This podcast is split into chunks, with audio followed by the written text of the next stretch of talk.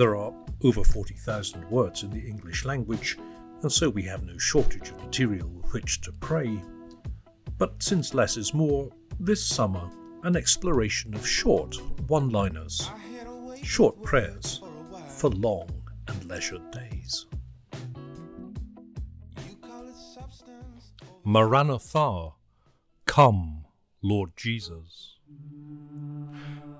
In the 22nd chapter of the book of Revelation, the very last book of the Bible, we find one of the church's shortest prayers, Maranatha. It's being sung now. An Aramaic phrase that means, well, traditionally it's translated as an imperative statement, a vocative form. Come, Lord. It's a phrase and a prayer associated particularly with the season of Advent, of course, that period that precedes Christmas, the Feast of the Incarnation. Advent, a season characterized by us expressing our longing, our desire for, well, yes, the coming of the baby of Bethlehem at Christmas, but more broadly, our longing for the Incarnation and for the fulfillment of all things when, in the ancient imagery of the Church, Christ will come again in judgment in the end times when all is embraced by God's love and seen in that light, which means it will be a time of fulfillment and illumination, but also of judgment.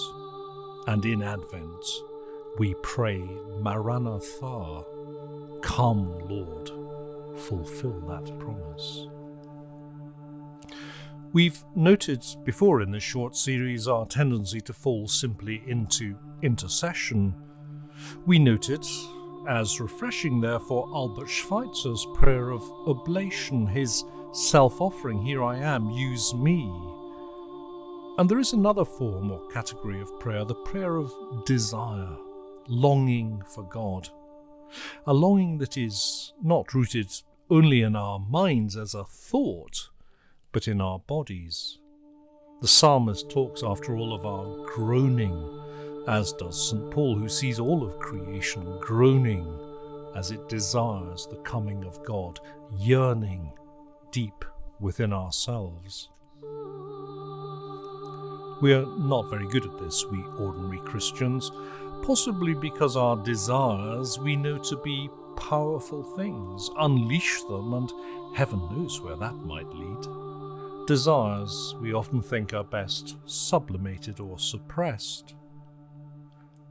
But what would it mean to acknowledge our deep desire for God and to allow that to inform our daily prayer? Well, while it might be initially at least uncomfortable, it could be releasing and energizing. Because when we acknowledge our desire for something or someone, all of us tends to be dragged along. We are engaged fully when we are led by our longings. What makes us desire God? Well, allowing ourselves to fall in love, maybe. Noticing God's beauty, sensing God's goodness, allowing ourselves to notice that we are touched deeply by that goodness and beauty and that we want more of it. Longing is often silent, we feel it more than we express it. But if it is to become central to our life in our relationship with God, it's good to know that the words are already there. Maranatha, come, Lord.